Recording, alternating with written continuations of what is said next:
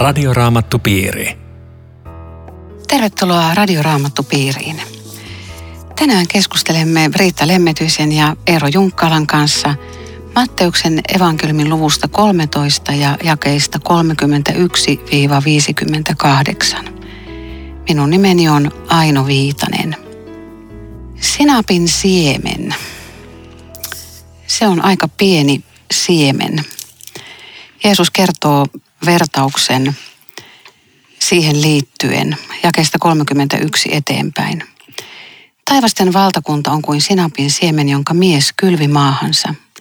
Se on pienin kaikista siemenistä, mutta kun sen taimi kasvaa täyteen mittaansa, se on puutarhan kasveista suurin.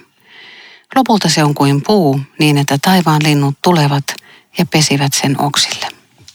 Sinapin siemen, se on, se on tosi pieni, se on pienempi kuin nuppineulan pää. Ja tuolloin ihmisille, jos jokin kuvas hyvin pientä ja vähäistä, se oli, se oli sinapin siemen. Ja nyt Jeesus ottaa tuosta vertauksen ja rakentaa siihen aikaan mullistavan näköalan. Joo, mä voisin sanoa kuitenkin, että se ei ole pienin kaikista siemenistä, vaikka tässä näin väitetään. Eli raamattu on siis väärässä. Oho, mikä Joo. aloitus. Kova juttu. Mutta musta tämä on oikeastaan aika tärkeä havainto siis biologisesti on olemassa. Se on, se on tosi pieni, niin sä Riitta mm. sanoit. Se on, se on niin pieni, että se, se on niin kuin musta piste Joo. siis, että se voi puhaltaa pois sen ei enää mitään. Mutta se ei ole pienin. Ei ollut silloin eikä ole nyt. Ja mun mielestä on sen takia tärkeää sanoa, että raamattua ei pidä tulkita sellaisena biologian oppikirjana, että tämän kohdan perusteella väitettäisiin, että biologit on väärässä, koska Jeesus sanoi, että se on pienin. Vaan tämän kertomuksen pointti on tässä kohdassa se, että kattokaa nyt kuinka häviävän pieni, mutta kasvaa suureksi. Tällainen on Jumalan valtakunta. Tämä on, se, tämä on se idea, jolloin ei saa ikään kuin ylitulkita tätä ja ruveta Joo. tästä tekemään biologiaa, kun tämä ei sitä ole. No onko se ero puutarhan kasveista suurin? Ei se ole myöskään suurin. että, että se on kaksi, sanotaan nyt lainausmerkeissä, ristiriitaa, koska ei ne ole mitään ristiriitoja, kun tarkoitus on sanoa, että pieni ja suuri. Joo, eikä se ole puukaa. Eikä se ole puukaan. Siinä on kolmas ristiriita. Mm. Mutta Jeesus halusi ilman muuta pysähdyttää siihen, että, että opetuslapset saattoi näyttää, etenkin silloin kun oli se leipäihme ja väki hävisi, heitä jäi, jäi muut 12 henkeä jäljelle. Eihän tästä mitään tule. Ja oikeastaan niin kuin kaikki Jumalan tuo, se näyttää just tältä, että eihän tästä mitään tule. Ja mehän ollaan pikkuporukka ja, ja tämähän uppoaa koko kirkkolaiva jossain vaiheessa. Ja tämä on nyt se harha, mm. jos Jeesus sanoo, että älä, älä noin ajattele. Se näyttää kyllä, mutta lopulta on jotain ihan muuta. No mitä nämä taivaan linnut on, jotka pesi siellä oksilla? Mä, mä, mä luulen, että ne ei ole mitään. Vai jos sulla on joku Ei, selitys, ei, niin ei selitä. mulla Mutta siis vertauksissa kaikki yksityiskohdat ei välttämättä tarkoita mitään. Mm. Voi olla tarkoittaa, mä voin No, olla jos joku tietää, niin voi ottaa yhteyttä ja kertoa Joku voi meille. kertoa, panaa, panaa Facebookiin, että lin, linnut ovat sitä ja sitä. Joo. Mutta siis usein näissä on vain ikään kuin se jokin asia. Tässä on se, että Jumalan valtakunta häviävän pienestä alusta leviää koko maailmaan. Ja se on levinnyt. Siis minusta se on ihan uskomatonta, että jos, jos Kolkatalla oli Jeesus ja pari opetuslasta, jotka uskalsi vielä olla siellä ja, ja tyhjällä haudalla hädin tuskin sitäkään, niin tuota, siitä lähti sanoma, joka 300 vuoden päästä oli valtion uskonto ja tänä päivänä kaksi miljardia maailman ihmisistä on. Mutta mulla on, mulla on nyt ristiriita tässä. Jos sanotaan, että 12 apostolista on kasvanut miljardien ihmisten kirkko. Jos emme nähdä mitään, tuottaako se sana niitä kristittyjä, vaikka me ei nähdä sitä omassa työssä, siis eikä nähdä sitä tulosta? eikö, eikö näe mitään, että tämä kirkko on kasvanut? Siis koko, se on muuttanut koko maailman historian. Hmm. Siis Euroopan historia ei olisi läheskään se, mitä No kyllä se mä on. sen näen, mutta sitten kun katsoo niinku omaa pientä No joo. kristityn vaellusta, niin ootko sä nähnyt sun työllä? No mutta ei tämä puhukaan siitä. Eihän mä kasva sinä siemenestä suureksi puuksi. se, on joo, kirkko, mutta- se on kirkko, se on Jumalan mutta, valtakunta. Mutta hei, voisiko tässä olla sekin viesti, kun tässä Sä et sanotaan, vastannut mun kysymykseen. Ei taivastamaton kuin siemen, siis yksi siemen, joka kylvetään ja sitten tulee tämmöinen lopputulos. Että vanhassa testamentissa hän huomaa senkin, että Jumalan ei tarvitse valita kuin yksi ihminen, joka on kuulijainen loppuun saakka. Ja silläkin on universaali vaikutus. Ajatellaan nyt Noaa, Abraham. Abrahamia ja Joosefiakin, joka oli kuuliainen ja monta muuta ja nykykirkkohistoriassa myöskin. Että ja Jumala... näkeekö ne itse sitä? No ei varmasti näe siltä osin kuin mitä se ylhäältä näyttää. Mutta tämän pitää niin kuin pysähdyttää, että se mikä näyttää vähältä, niin se, se pettää. Joo, ja niin kuin Paavali sanoi, ei ole monta jalosukuista. Jumala valitsee sen, joka ei mitään mm. ole. Tämä on tietynlainen Jumalan valtakunnan periaate jopa. Ja. Niin ja siltäkin osin, että jos, jos Jumalaa etsii, niin hän löytyy seimen lapsesta ja ristinnaullisesta Jeesuksesta ja raamatusta, jota on helppo halveksi. On kaikki tämmöistä ei mitään. Pois pois vaan. Ja se on, se on iso virhe.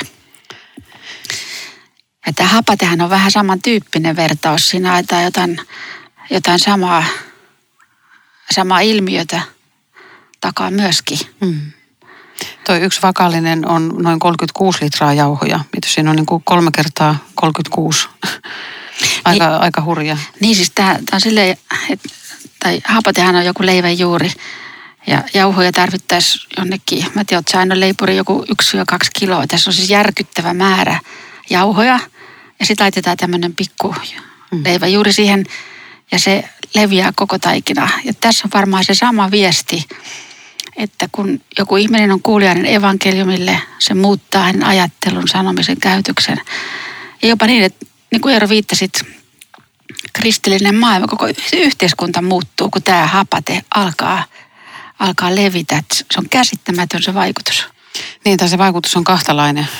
Vastustajat lisääntyy ja, ja tota, pullistuu ja sitten taas oma seuraajajoukko. Et se tavallaan niin kuin jakaa aina kahtia. Mm. Mutta ei pidä vähätellä, mikä, mikä näyttää ei miltään. Ja, niin, ja, ja näissä vertauksissa, kun näitä nyt tässä on tässä jonossa kohta lisääkin, niin mua puhuttelee sekin, että Jeesus otti äärimmäisen yksinkertaisia arkielämästä otettuja kuvia ja hän niin kuin pamautti tavallaan yhdellä sanalla melkein sinapin siemen, hapate, Jumalan valtakunta. Mm ei tarvinnut selittää tämän enempää. Me kirjoitettaisiin kirjoja näistä, mutta Jeesus sanoo hmm. muutamalla sanalla ja siinä on selitetty. Tietenkään ei kaikkea Jumalan valtakunnasta, mutta jokin puoli Jumalan valtakunnasta. Että se on tällainen. Hmm. Viime viikolla puhuttiin tuosta vehnästä ja rikkaviljasta ja, ja nyt sitten tullaan tämän rikkaviljavertauksen selitykseen. Joka me selitettiin jo puhki viimeksi. No en tiedä, mutta, mutta, mutta tässä puhuttelee se, että että Jeesus kyllä puhuu kadotuksesta ihan selkeästi.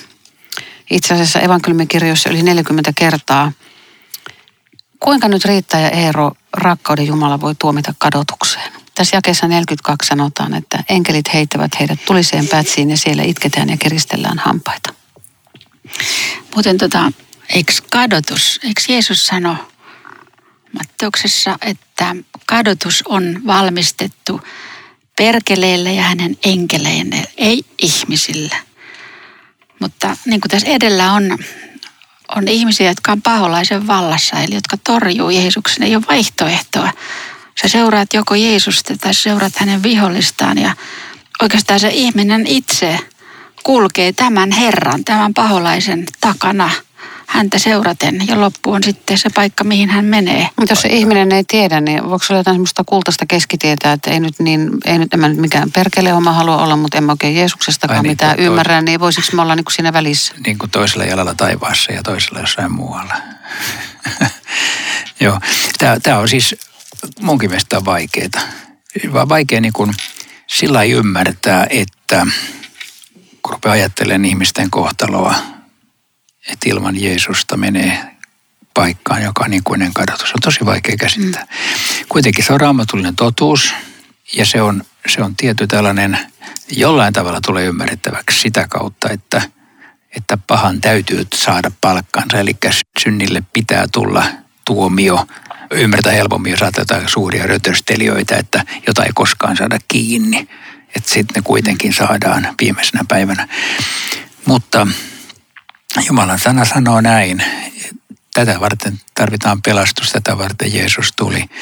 Tätä varten on olemassa armo, joka tarkoittaa, että ilman sun omaa ansiotas sut pelastetaan. Eli että sun ei tarvitse joutua sinne. Mutta mut se, se on, mahdollisuus on olemassa. Mm. En tiedä, puhutaanko me liian vähän tästä. Tästä en mä usein puhu saarnoissa, niin ehkä ei kauhean usein tarvitsisikaan, mutta ehkä joskus. Mutta jos, jos tota kaikki menisi automaattisesti taivaaseen, niin sittenhän meille me ei mitään Jeesusta tarvittaisi. Kaikkihan on turhennettua opetusta. Ja mun mielestä tämä koko ongelma pitää nähdä sen Johannes 3.16 valossa, jossa Jumala tahtonaan ilmoittaa, että lähetti Jeesuksen, jotta ei yksikään hukkuisi ja joutuisi kadotukseen. Tämä on se lähtökohta, mitä Jumala olisi ihmiselle halunnut. Mutta ihminen valitsi toisin. Eikä kuolema sitä valintaa muuta. Että jotkut ajattelee, että mä voin nyt täällä ajassa tehdä mitä mä haluan, mutta kyllä mä, kyllä mä sitten kuoltuani taivaaseen haluan, että ei se kuolema muuta tätä. Ja kultaista keskitietä ei ole. Se on, se on se. Eikä kannata jättää lähelle kuolemaa ratkaisua, koska ei tiedä milloin se, se päivä niin. tulee, jolloin ja. sitä ehkä ei voi enää tehdä. Ja. Mitä sitten, jos joku herkkä kuulija pelkää hän haluaa synnit anteeksi, haluaa seurata Jeesusta, mutta pelkää tulista pätsiä ja, ja, ja pelkää, että omat teot ei täytä mittaa. Ei tietenkään ihmisen teot täytäkään, mutta mitä te sanoisitte tämmöiselle aralle kuulijalle? Kyllä sellaisia varmaan on ja hyvä kun kysyit, tota, koska, koska tämä on niin, niin kammottava asia, jos, jos ajattelee, että sinne voi joutua. Mutta sitä me on yritetty tässä sanoa, että, että juuri sitä varten Jeesus tuli, että, että sinne ei tarvitsisi joutua. Ja että heikoinkin usko mm. on sataprosenttista uskoa, jolla mennään taivaaseen yhtä hyvin kuin Abrahamit ja Davidit ja kaikki. Mutta jos Et, elämä on surkeata. Niin, niin se, se muuten on. se muuten on. Ei muunlaista elämää olekaan kuin vähän surkeata, jos, jos ajattelee omaa synnillisyyttä ja heikkoutta ja, ja usko, uskon vähäisyyttä. Kyllä vilpitön kristityn kokemus on, että mun uskoni on mm. riittämätön mutta, mutta kun mä tarvitsen Jeesusta, niin mä pelastun ja, ja se on ainoa, ainoa tie ja ainoa mahdollisuus. Jeesus opettaa, että tämä tuomio, tämä, tämähän on jo tapahtunut, siis joka ei usko, hänet on jo tuomittu. Eli tämä lopullinen ratkaisu on tavallaan niin kuin tehty sen sijaan, joka uskoo. Hän, hän, hän ei joudu tuomittavaksi, se on selvää jo tässä ajassa, eikä ratkea joskus kuoleman takana. Että että näin isoista asioista on kyse, kun uskotaan Jeesukseen. No nyt jos joku kuulija pohtii, että, että mitä hänen täytyisi tehdä nyt, jos hän haluaa pelastua? Sano Jeesukselle, että Jeesus, pelasta minut. Ota minut mm. nyt. Avaan sydämeni sinulle. Tunnustan, että olen syntinen. Anna mulle mun syntini anteeksi. Ja, ja kun sä näin sydämestä sanot, niin ketään hän ei ole koskaan heittänyt mm. pois. Kaikki, kaikki saavat tulla ja ja sitä varten me kai me näitä radio-ohjelmiakin mm. tässä pidetään, että me muistutettaisiin tässä tätä yhä uudestaan ja uudestaan, että aina saa Jeesuksen luokse tulla, eikä, eikä ole ketään niin huonoa, ettei kelpaisi. Mitä kannattaa sitten tehdä, jos, jos näin sanoo, että Jeesus auta minua ja anna synnit anteeksi? Mitä sen jälkeen? Hakeutua kristittyjen yhteyteen, sanan kuuloon, oppimaan siitä lisää ja tietysti jos löytäisi jonkun semmoisen ystävän, jonka kanssa rukoilla, niin se olisi tietysti mahtava pääoma tähän lisäksi.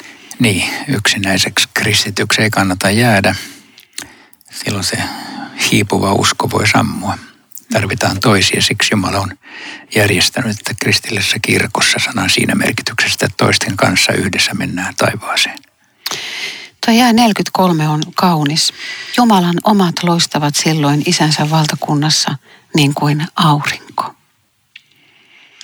Ja mulle, mulle se puhuu siitä, että kun, kun kaikki synti on poissa, niin sitten on pelkkää, pelkkää aurinko ja mitään semmoista, joka tahraista tai mustaista. Tai, siis se on käsittämätön todellisuus, joka joskus on vastassa.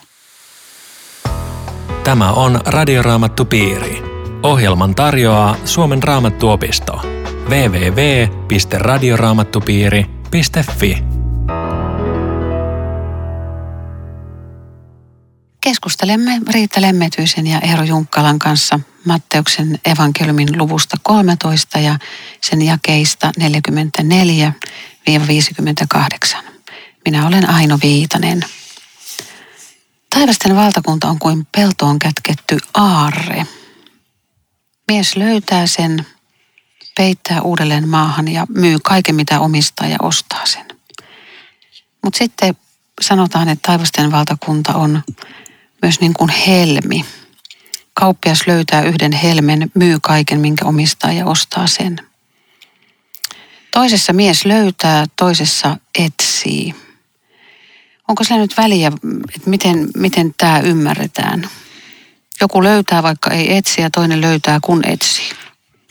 No, näinhän se kai juuri tapahtuu. Siis ainakin meidän, meidän inhimillinen kokemuksemme uskon löytymistä on hyvin erilainen. Joku etsii vimmatusti, joku ei etsi pätkääkään, mutta tulee... Miten teillä käy? Tulee, tulee Mitä Riitta, oot, ootko sä etsinyt vai onko sut löydetty? Ja sekä että.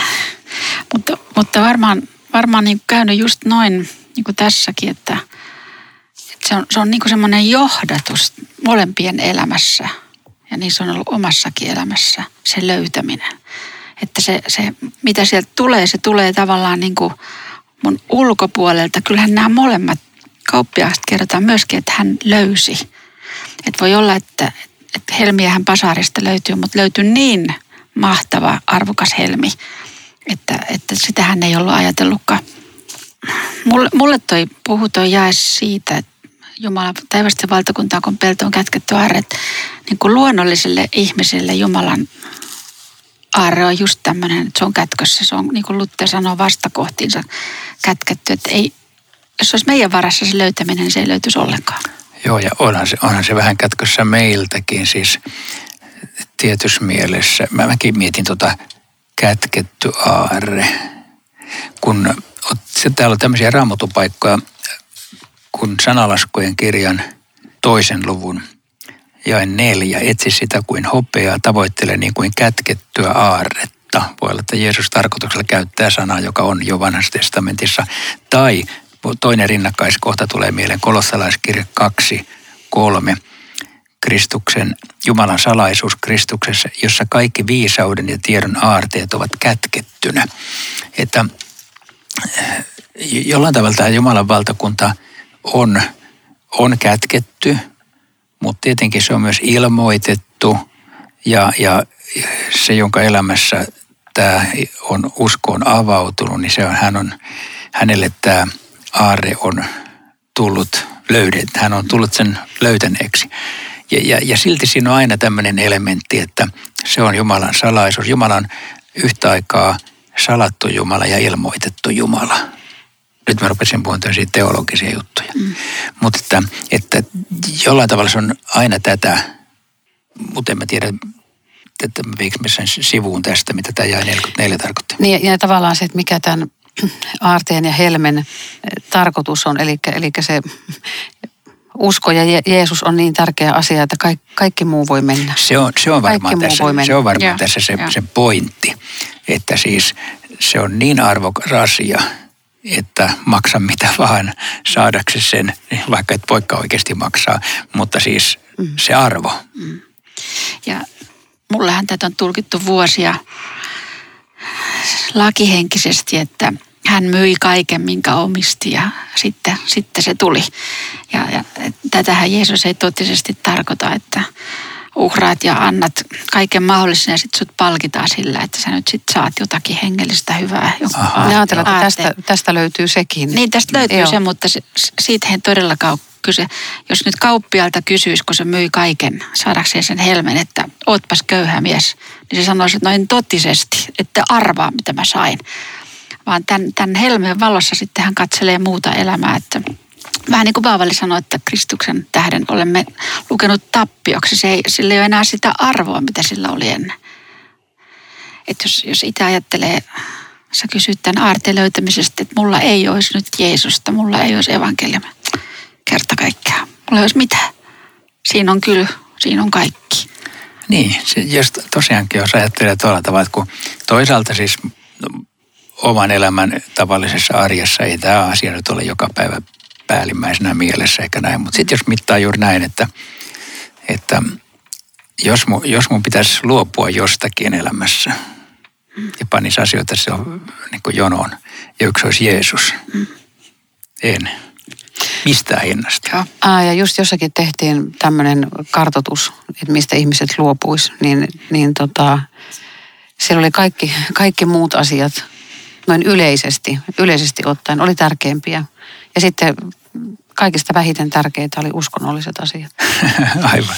Se on, se on kyllä toisaalta ristiriitaista ja hassua, koska ainakin tuolla nettimaailmassa niin kovasti keskustellaan hengellisistä asioista ja, ja kyllä ihmiset haluaa puhua niistä, mutta Niin, ja, to, ja tosiaan mä nyt uudestaan vielä mietin, että, että siis äh, jos mitkä tahansa asiat rinnakkain, rinnalle, että jostain pitäisi luopua, niin, niin Jeesus kaikkein viimeiseksi, eli ei mistään hinnasta.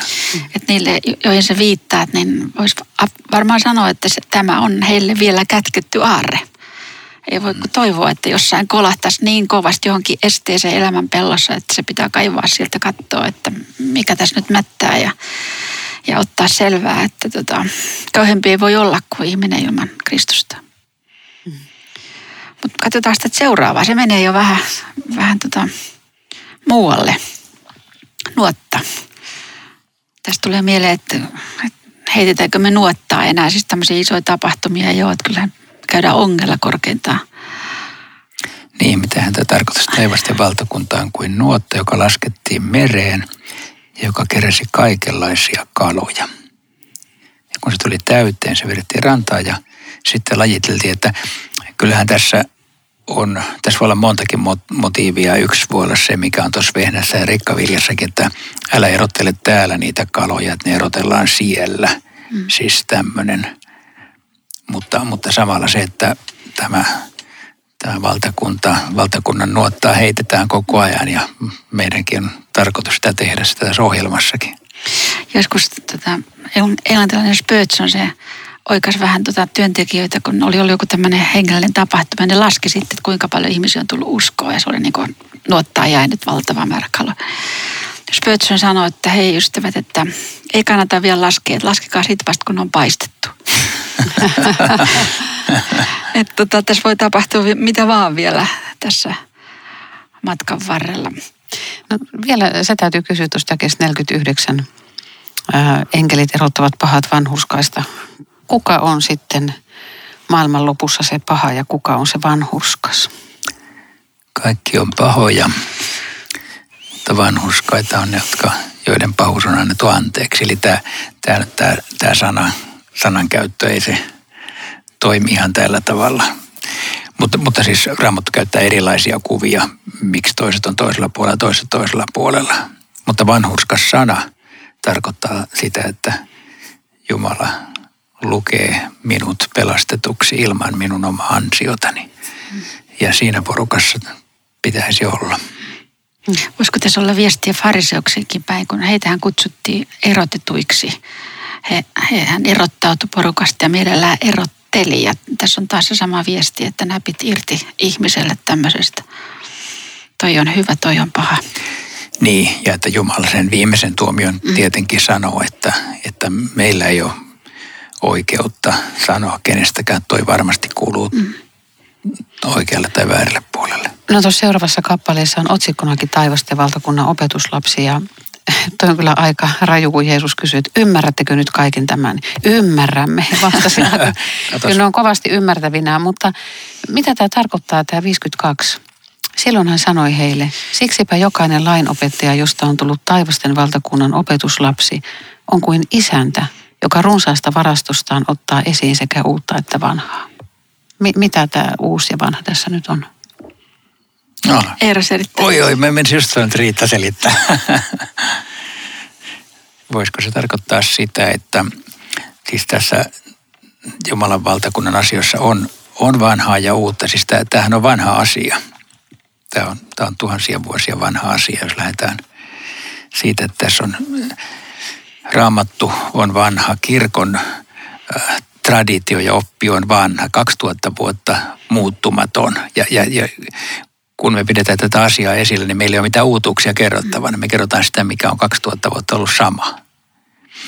Tulee tässä mieleen yksi juttu, kun ystäväni, joka oli aikaisemmin toiminut ATK-alalla, ryhtyi raamatun opettajaksi ja evankeliumin julistajaksi, niin hän sanoi vanhoille työkavereille, että tuli sellainen pieni muutos, että ennen piti olla niin joka päivä ajan hermolla. Nyt mä tarjoilen 2000 vuotta vanhaa asiaa koko ajan.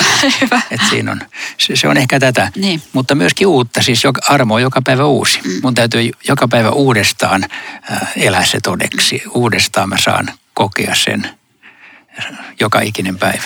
Ja olisiko se opetuslapsille vielä ollut niin kuin jotain siitä, että he olivat oppinut näkemään vanhan liiton ja vanhan testamentin nyt Jeesuksen valossa ja uuden liiton ja, ja osas tuoda tätä, tätä yhtä Jumalan sanomaa, vanhaa ja uutta, oikealla lailla esiin. Paavalihan oli varmaan tässä ihan huippu, Joo. huippuesimerkki semmoisesta henkilöstä. No Jeesus vaeltaa Galileassa ja lähiseudulla ja käy kotikaupungissaankin. Ja siellä porukka alkaa ihmettelemään, että kuka, kuka kumma tämä on, mistä tämä viisaus, tämä voima. No eikö se nyt ole se rakennusmiehen poika? Sen äitikin on Maria ja veljien nimet on tässä ja siskotkin asuu täällä ja näin he torjuivat hänet. Ja Jeesus sanoi heille, ja, ja 57, missään ei profeetta ole niin väheksytty kuin kotikaupungissaan ja omassa kodissaan. Miksi? Mä mietin ekaksi, että kumpaa kotikaupunkia tässä tarkoitetaan. Nimittäin Jeesuksen alkuperäinen kotikaupunki oli Nasaretissa, mutta sitten Matteuksen evankeliumissa useimmiten, kun sanotaan, että Jeesus menee kotikaupunkiin, se puhutaan Kapernaumista, koska se oli hänen julkisen toimintansa aikana kotikaupunki. Tässä ei sanota kummasta on kysymys, mutta mä veikkaisin, että Nasaretista. Koska tässä nyt on sitten, puhutaan omasta kodista ja velistä ja sisarista, jotka ehkä eli vielä Nasaretissa. Mutta tämä, missään ei profeetta ole niin väheksytty kuin kotikaupungissa. Eikö se, eikö se niin kuin vanhassa testamentissa tulee aika, aika monessa kohtaa, että ne profeetat, joita siellä on, monet niistä, niin ne oli ulkomailla suuresti arvostettuja, mutta ei samalla lailla kotimaassa. Elia Sarpatissa, Elisa Damaskossa, Joona Niinivessä, Daniel Babyloniassa, Jeesus pakanoiden keskellä, ei omiensa keskellä. Se on, se on merkillinen trendi muuten. Aika merkillinen ja vielä Jeesukseen liitettynä Niin. outo, että eikö se nyt mukavasti pysty siellä tekemään, jos muuallakin pystyy. Mm. Se on kyllä kummallinen asia, että lähe, Mi- Miten niin pystyy? niin, pystyy kai, vaikka tässä sanotaan, että hei, hän ei tehnyt siellä monta voimatekoa, että siinä nyt näytti, että se oli jollain tavalla tämä ihmisten epäusko oli siinä esteenä. Mutta voisiko maailman, maailman kaikkivaltialle Jumalan pojalle olla? No vois, vois näköjään, koska, koska eihän Kapernaumissakaan kaikki, kaikki kääntynyt, että siis ei Jeesus kovin suurta herätystä saanut missään aikaan. Mutta tämmöinen mysteeri tähän meille jää. Mua vielä vaivaa se, että, että voiko tässä nyt olla kyse siitä, että, että ihmisen uskon puute estää Jeesusta tekemästä jotakin. Siis mu- mulle toi ja- jae 58 kertoo siitä, että jos lahjan antaja torjutaan, niin eihän sillä lahjallakaan ole tota mitään arvoa ja merkitystä. Radioraamattupiiri. Olisi mukava jatkaa, mutta nyt aika loppuu kesken. Kiitos mukana olosta. Kuulumisiin viikon kuluttua. Radioraamattupiiri. www.radioraamattupiiri.fi